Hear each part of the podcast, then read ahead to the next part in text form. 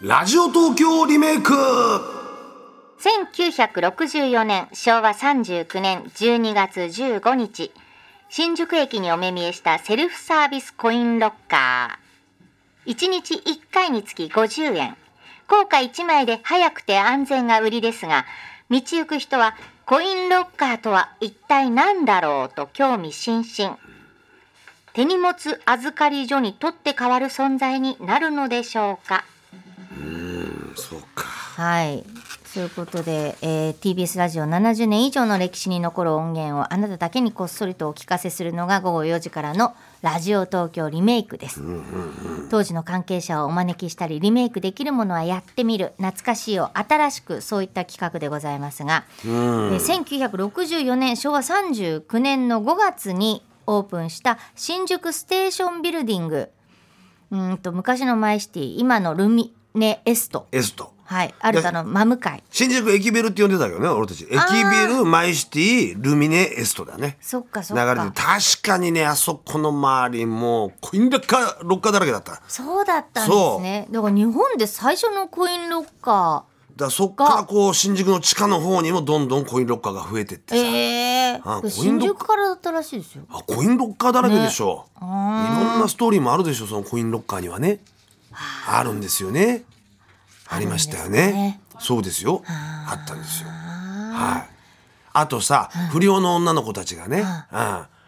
こうそこで着替え着替えを。をこう入れてとかさ、うんうん。うんあーははは。あとあのコインロッカーで、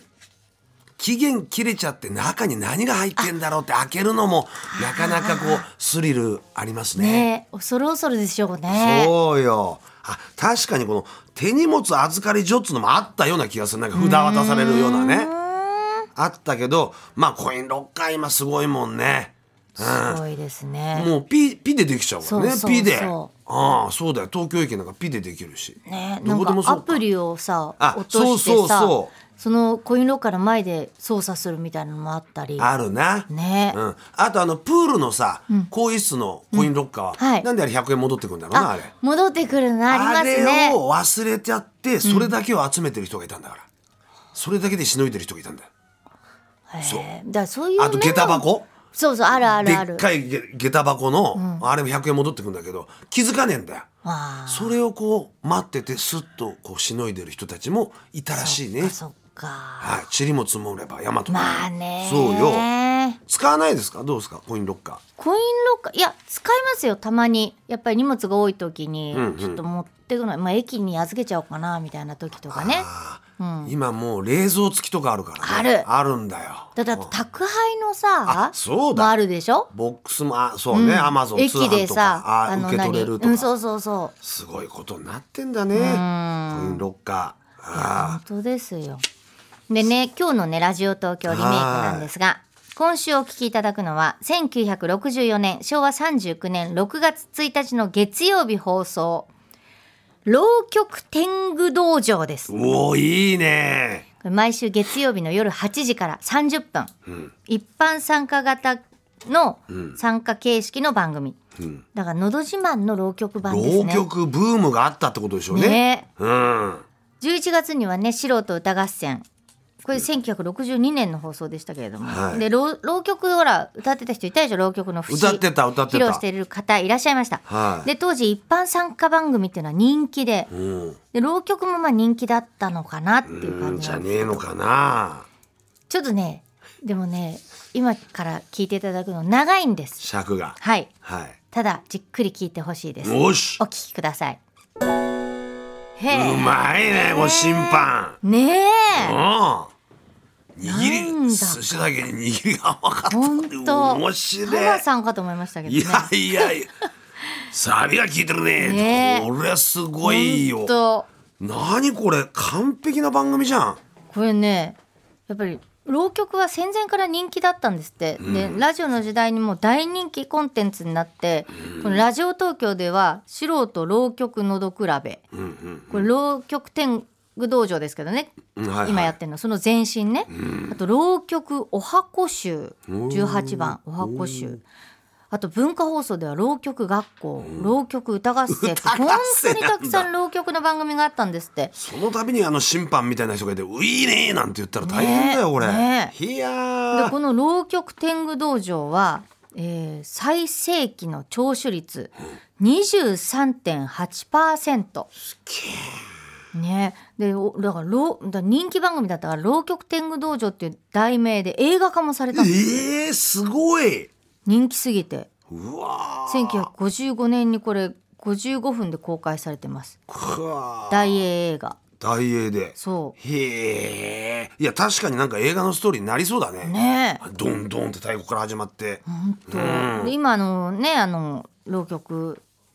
の高あ高根さんってお寿司屋さんでしたけど、高根さんはいその映画もお寿司屋さんの主人長五郎 がね大の浪曲好きなんだけれども、うんラジオの浪曲天狗道場にはね一回も出たことないの出られないのなんでかっていうとその長五郎さんの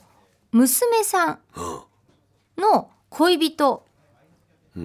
が浪曲が嫌いなんだってそういやいいドラマだねね、紆余曲折あって浪曲天狗道場にいよいよ長五郎が登場あじゃあに登場したのはっていうなんかそのあらすじらしいんだけどちょおっーとなんか面白そうじゃ面白そうですよ面ね。白そうだよこれただねこれすごく人気があってもう映画にもなっちゃうぐらい浪曲の番組 がそれぐらい人気あったんだけどテレビが普及したでしょそしたら急速に人気がねなくなっちゃうんですって浪曲の。えーなんか1964年の12月にね広沢虎造さんが、うんまあ、あの浪曲のスターですけど、は広沢虎造あの亡くなったんですっていへえでそれも大きな理由ではないかと言われているトとラゾーショックだねこれそうそういうことなんですけれどもねあちょっとどうですかこの今のそのそのさ何あの、えー審判、ーまあ審判ねねうん初代相模太郎っていう相模太郎いいよサビが効いてるねすご握りが甘いねこれ浪曲ってでもなかなかちょっと一応なにわ節うんうんって呼ばれてて、まあ、何は節武芸者とか出世者人形者とか人情物語を伝える大衆演芸あ芸能でね、で三味線でね、あのま言あってるようなるというかねはそうでセリフは短歌いお短歌歌うのが節不思浪曲の節、そういうのに分かれて感情を乗せて独特に七五調で歌い上げると。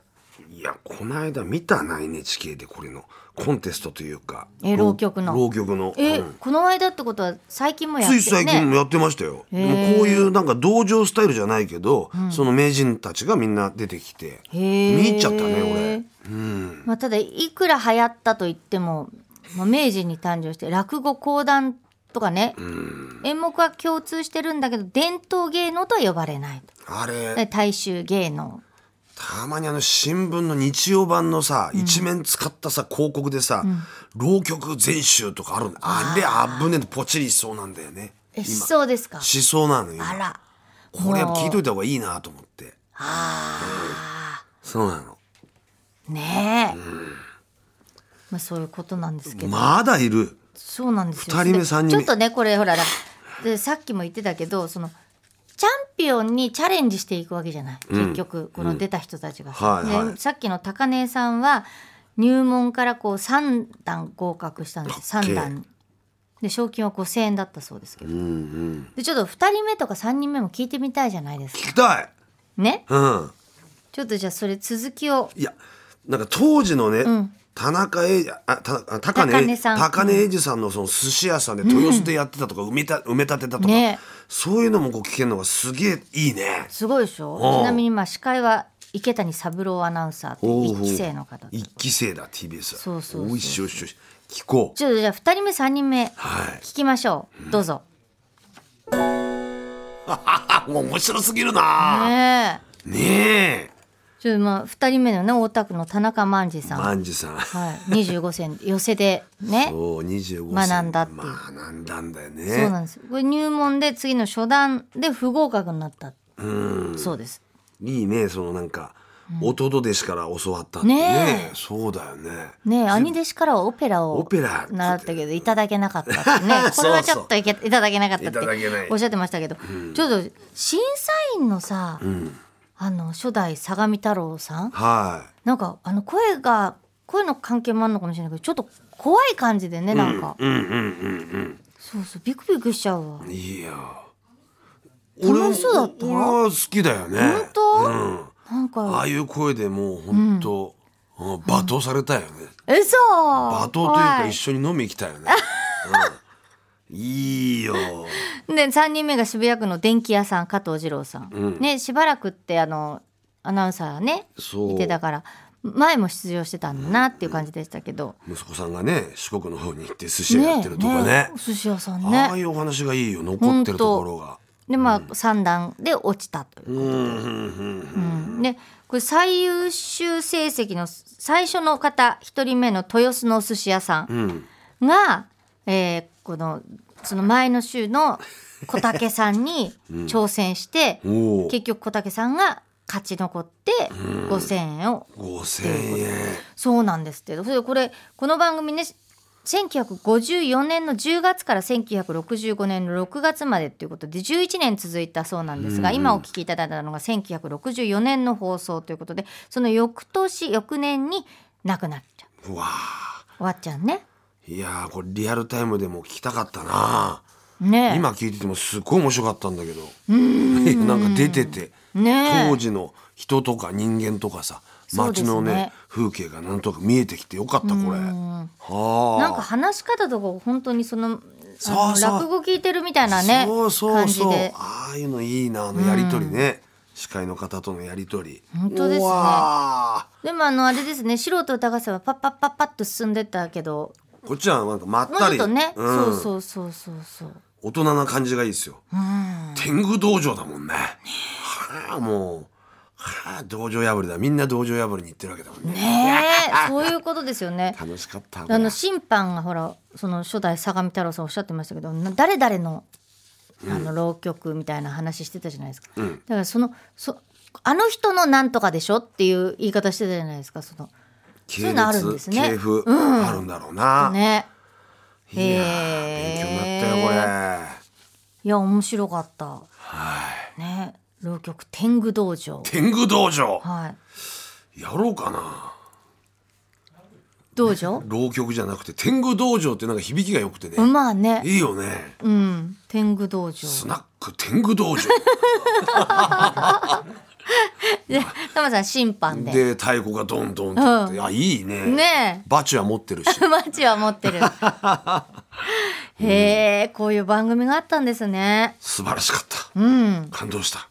以上ラジオ東京リメイクでした。 TBS